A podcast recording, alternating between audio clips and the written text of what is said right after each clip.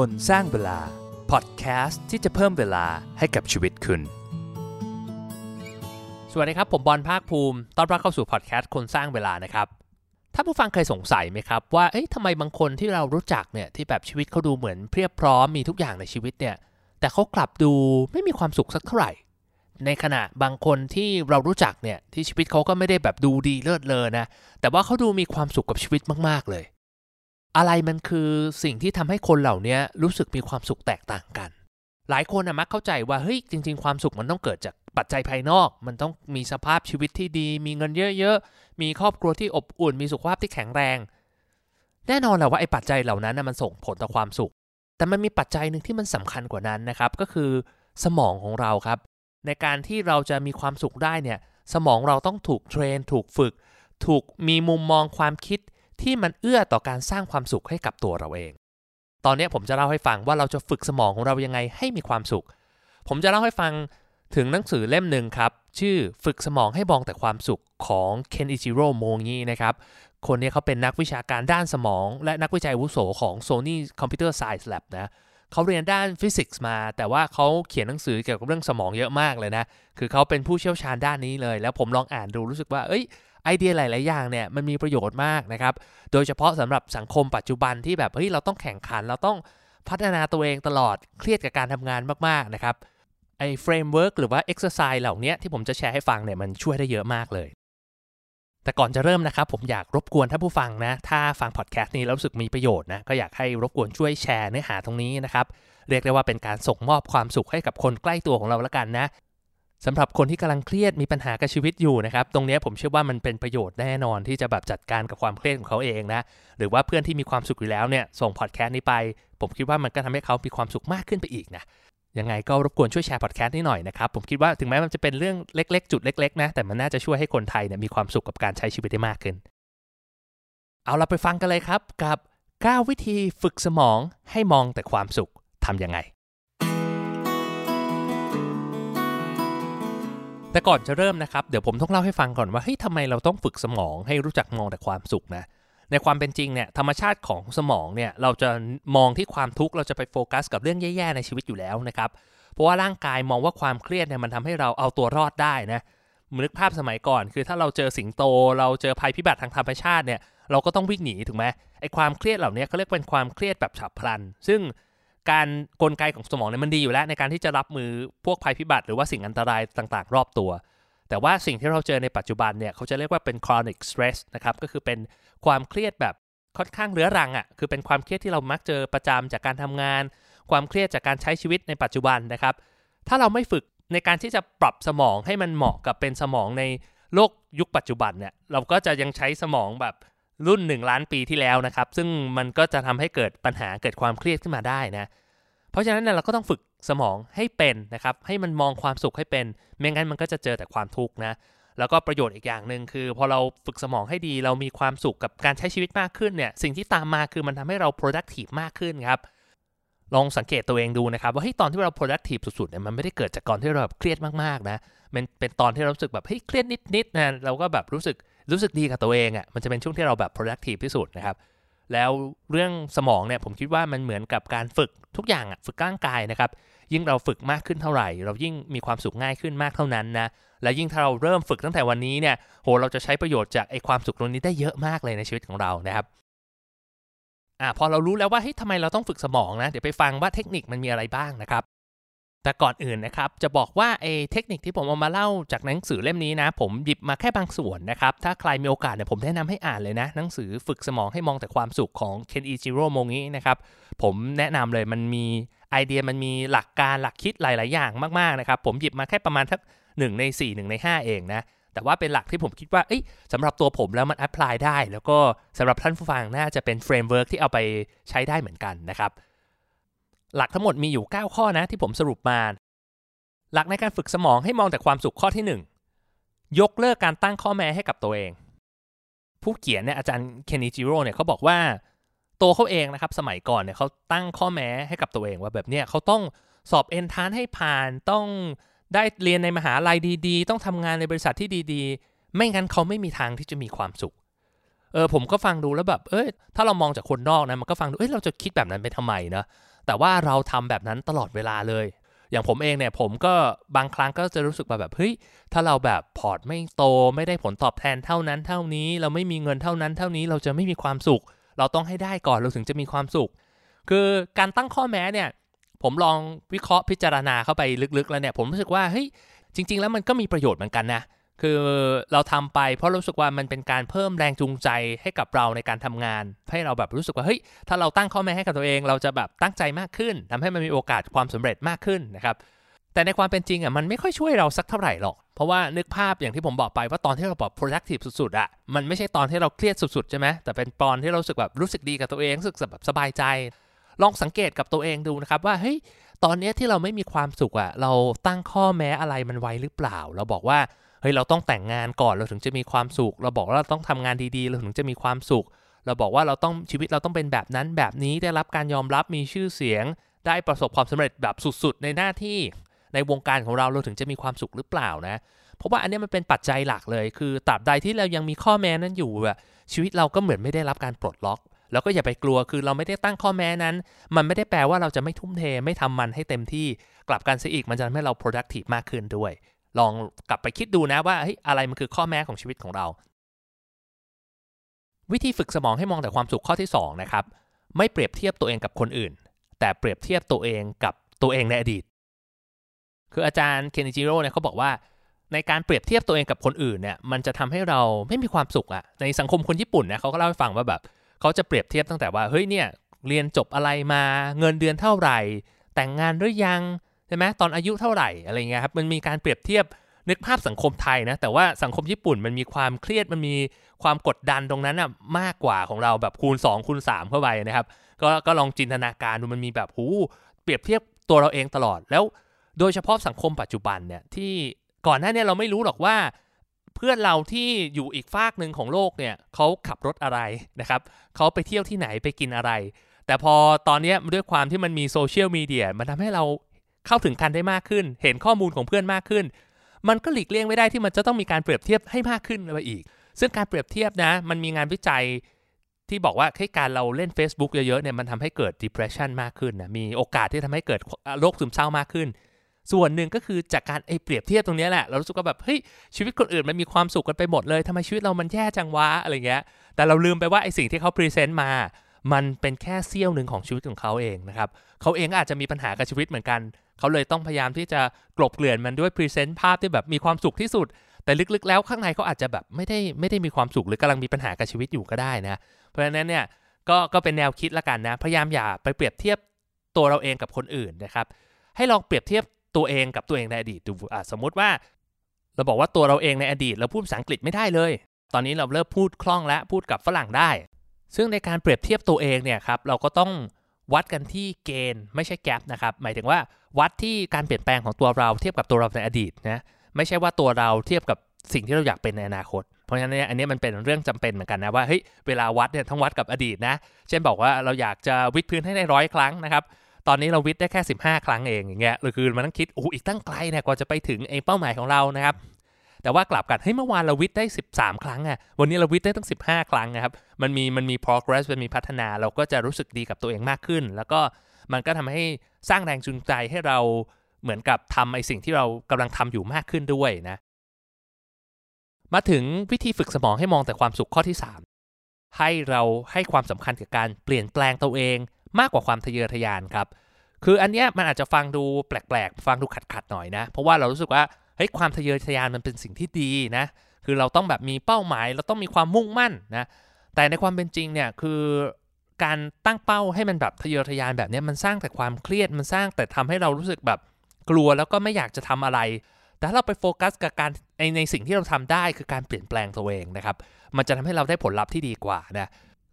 แทนที่เราจะบอกกับตัวเองว่าเฮ้ยเราอยากจะเป็นเศรษฐีร้อยล้านเนี่ยสักให้ได้สักวันหนึ่งนะคือเราก็เปลี่ยนเป็นว่าเฮ้ยถ้าเราอยากจะเป็นเศรษฐีร้อยล้านเนี่ยเราต้องเปลี่ยนแปลงตัวเองยังไง เราต้องอ่านหนังสือเราต้องมี mindset แบบไหน เราต้องศึกษาเรื่องอะไรบ้างอย่างเงี้ยมันก็ทำให้เรา ลดความเครียดลงไปได้เยอะมาก เพราะว่าถึงแม้เราจะตั้งเป้าให้มันยิ่งใหญ่ให้มันทะเยอทะยาน แต่พอเราไม่ได้ลงมือทำอะมันก็เกิดความเครียดถูกไหมครับ แต่การลงมือทำเนี่ยมันจะทำให้แบบลดความเครียดโดยโดยอัตโนมัติ แล้วการจะทำให้ลงมือทำเยอะๆเนี่ยเราต้องมองว่าเราจะเปลี่ยนแปลงตัวเองได้ยังไง ให้เราตั้งเป้าหมายไปที่แบบการเปลี่ยนแปลงทีละนิดอะเป็น incremental improvement ว่าเฮ้ยเราจะทำยังไงให้แบบพรุ่งนี้เราเราเก่งกว่าวันนี้ในด้านที่เราอยากจะเป็น แล้วในหนังสือเนี่ยเขาบอกว่าให้เอา ประเด็นหนึ่งเขาเรียกว่าความรู้สึกเบื่อตัวเองมาใช้ให้เป็นประโยชน์ เช่นว่าแบบเฮ้ยถ้าเราเบื่อแล้วว่าเฮ้ยเออเราไม่ชอบตัวเราเองแล้วเราเบื่อมากแล้วเราอยากจะพัฒนาตัวเองนะครับให้เอาอารมณ์นี้เป็นเป็นเป็นแรง drive แรงผลักในการที่จะเปลี่ยนแปลงตัวเองก็จะช่วยได้เหมือนกัน วิธีฝึกสมองให้มองแต่ความสุขข้อที่4นะครับคือความสุขในอนาคตคือการสะสมความสุขในปัจจุบัน อาจารย์เคนอิจิโร่เนี่ยเขาบอกว่า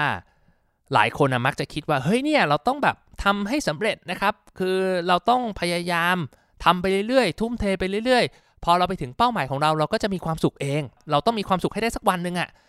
เขาบอกว่าแนวคิดเนี้ยมันมันไม่มีประโยชน์เลย เขาบอกให้เราเปลี่ยนเป็นว่าเรามีความสุขกับปัจจุบันขณะดีกว่าทำตัวเราเองให้เป็นมืออาชีพด้านความสุข เขาบอกว่าให้การที่เรา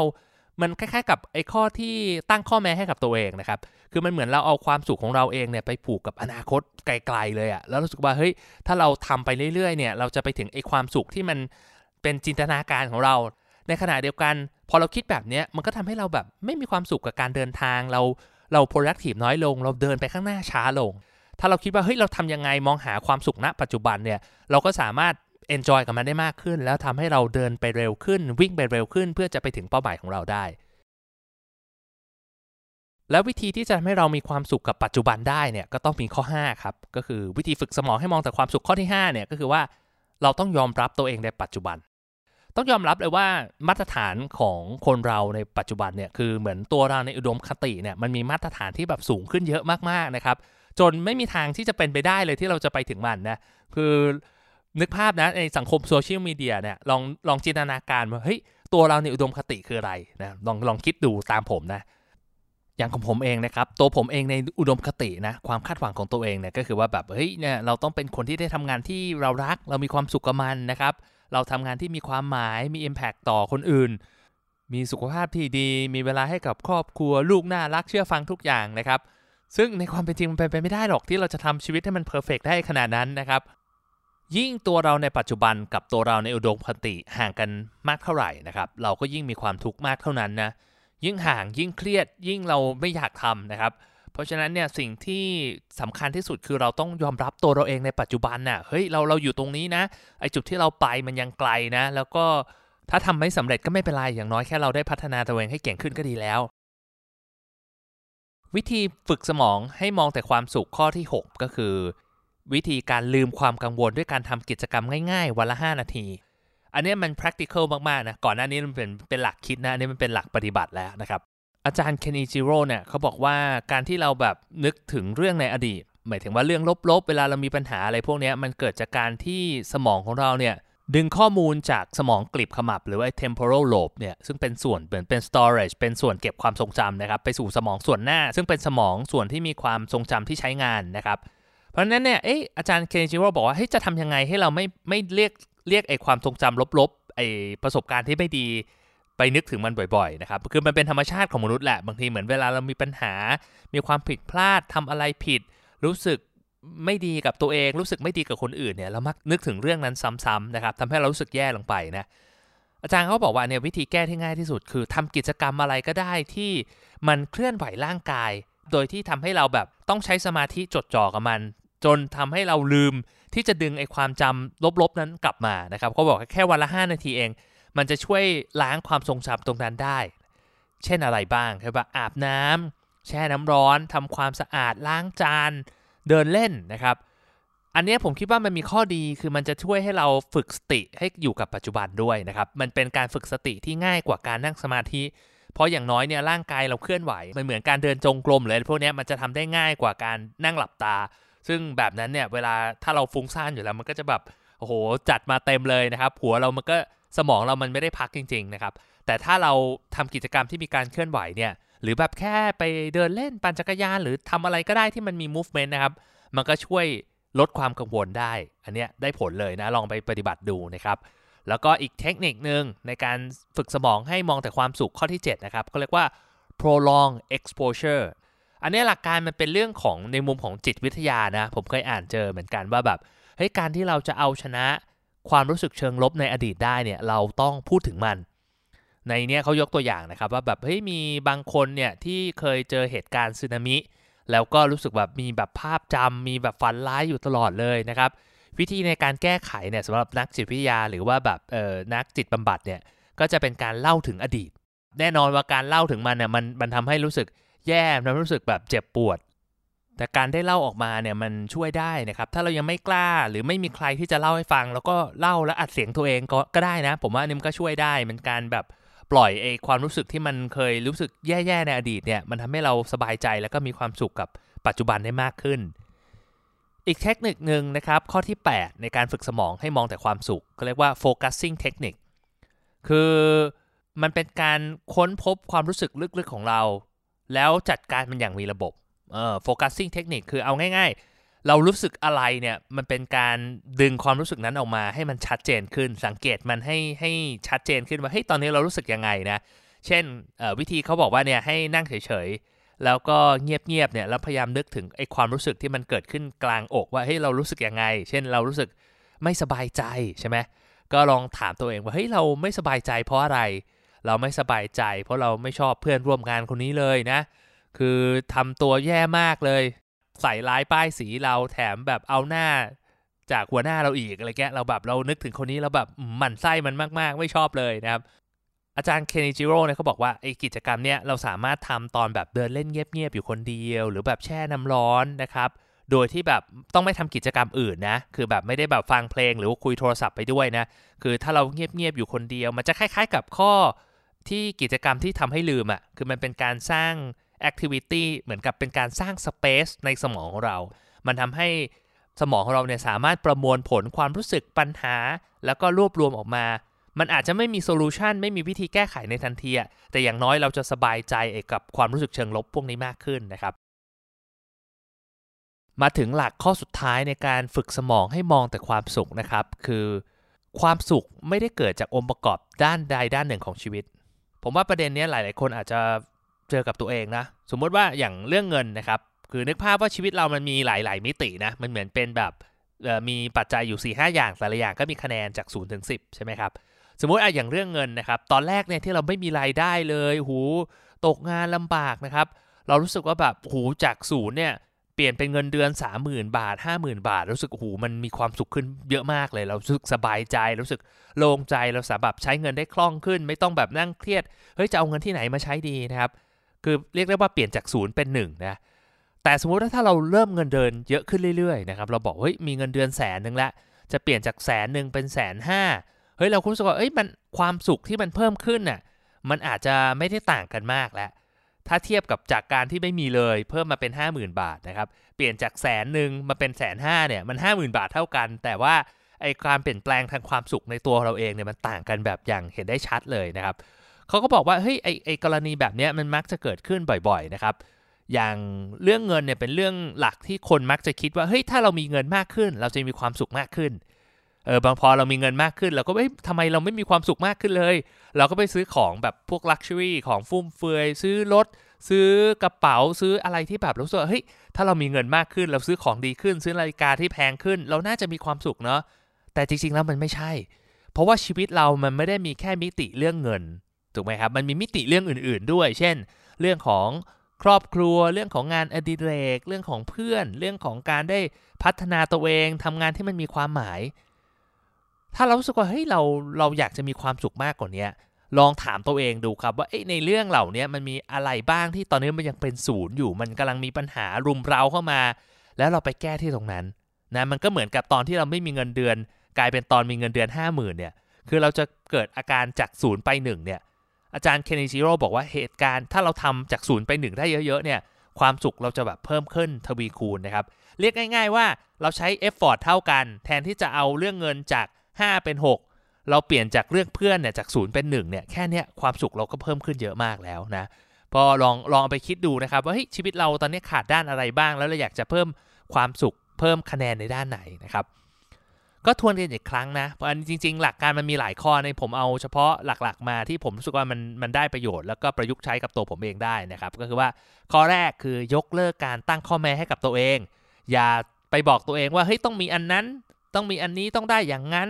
ต้องทำได้แบบนี้ถึงจะมีความสุข ข้อ 2 ไม่เปรียบเทียบตัวเองกับคนอื่น แต่เปรียบเทียบกับตัวเองในอดีต ในอดีตนะขอย้ำนะ ไม่ใช่แบบเฮ้ยเรามองว่าอุ้ยเราอยากจะไปในอนาคตอะไรเงี้ยไม่ใช่ ลองดูว่าในอดีตเนี่ยเราพัฒนาตัวเองมากขึ้นแค่ไหน ข้อ 3 ให้ความสำคัญกับการเปลี่ยนแปลงตัวเองมากกว่าความทะเยอทะยาน คืออย่าแทนที่จะบอกตัวเองว่าเฮ้ยฉันต้องเป็นประสบความสำเร็จได้เท่านั้นเท่านี้ เรามาถามตัวเองดีกว่าเฮ้ยเราจะเปลี่ยนแปลงตัวเองยังไงให้ไปถึงตรงนั้น ข้อ 4 คือให้มองหาความสุขในปัจจุบัน คืออย่าเอาชีวิตเราไปแขวนกับความสุขในอนาคต ข้อ 5 ยอมรับตัวเองในปัจจุบันนะครับ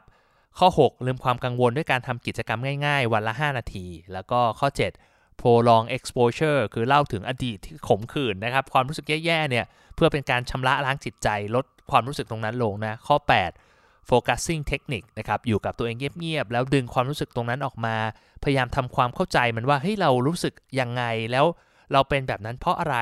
ไม่ต้องพยายามที่จะแก้ไขปัญหา แต่ว่าถ้าเราจัดการความรู้สึกเชิงลบได้เนี่ยสุดท้ายเราจะมีความสุขขึ้นเอง แล้วก็ข้อสุดท้ายนะครับความสุขในชีวิตเนี่ยมันไม่ได้เกิดจากด้านใดด้านหนึ่งของชีวิตนะเพราะฉะนั้นเนี่ยเราควรจะต้องมองหาว่าเฮ้ยมันมีด้านไหนของชีวิตบ้างที่เราสามารถเปลี่ยนจากศูนย์เป็นหนึ่งได้ แล้วความสุขเราก็จะเพิ่มขึ้นมากเลย สุดท้ายแล้วนะครับ อาจารย์เคนอิจิโร่เนี่ยเขาบอกว่าจริง ๆ เวลาเราใช้ชีวิตเนี่ยต้องใช้ชีวิตให้คล้ายกับในนิทานอีสปเรื่องหนึ่งเรื่องมดกับตะกะแตนนะครับในเรื่องนี้เนี่ยมดเนี่ยจะขยันทำงานมากเลยช่วงฤดูร้อน เพื่อจะเก็บออมเอาอาหารไว้กินในฤดูหนาวนะครับในขณะที่ตะกะแตนก็แบบมีความสุขไปวันๆร้องเพลง happy มีชีวิตมีความสุขนะพอหน้าหนาวเข้ามาก็ลำบากไม่มีอาหารกินนะครับอาจารย์เคนนิโจเขาบอกว่าเนี่ยเราต้องฝึกที่จะทำงานอย่างมด แต่เรียนรู้ที่จะมีความสุขในปัจจุบันอย่างกับตั๊กแตน แต่สุดท้ายนะครับไอ้หลักการทั้งหลายที่ผมเล่าให้ฟังไปทั้งหมดในตอนนี้นะ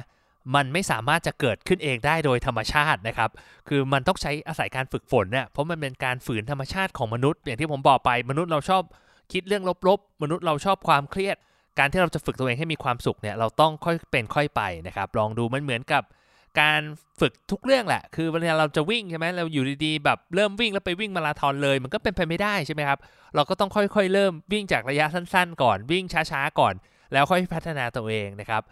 ถ้าเราอยากจะมีความสุขที่ยั่งยืนนะ ไม่ว่าจะเจอปัญหาแค่ไหนเราก็แบบจัดการได้ยังแฮปปี้กับมันได้ มันก็ต้องอาศัยการฝึกฝนและการพัฒนาตัวเองนะครับถ้าเราฝึกได้ดีแล้วนะครับ เราสามารถเปลี่ยน mindset เปลี่ยน pattern การคิดของเราได้เนี่ย จากของเดิมที่เรามองเห็นแต่ความทุกข์รอบตัวเนี่ย กลายเป็นว่าเราก็จะมองเห็นแต่ความสุขรอบๆตัวเรา แม้ว่าสถานการณ์ในชีวิตเรามันจะแย่แค่ไหนก็ตามนะก็หวังว่า episode นี้จะส่งมอบความสุขให้กับท่านผู้ฟังได้นะครับ ถ้าคิดว่ามีประโยชน์เนี่ยก็อยากจะรบกวนช่วยแชร์ให้เพื่อน คนรู้จักคนรู้ใจ เขาจะได้มีความสุขในชีวิตของเขามากขึ้นนะ แล้วพบกันใหม่นะครับ ผมบอลคนสร้างเวลา สวัสดีครับ คนสร้างเวลา พอดแคสต์ที่จะเพิ่มเวลาให้กับชีวิตคุณ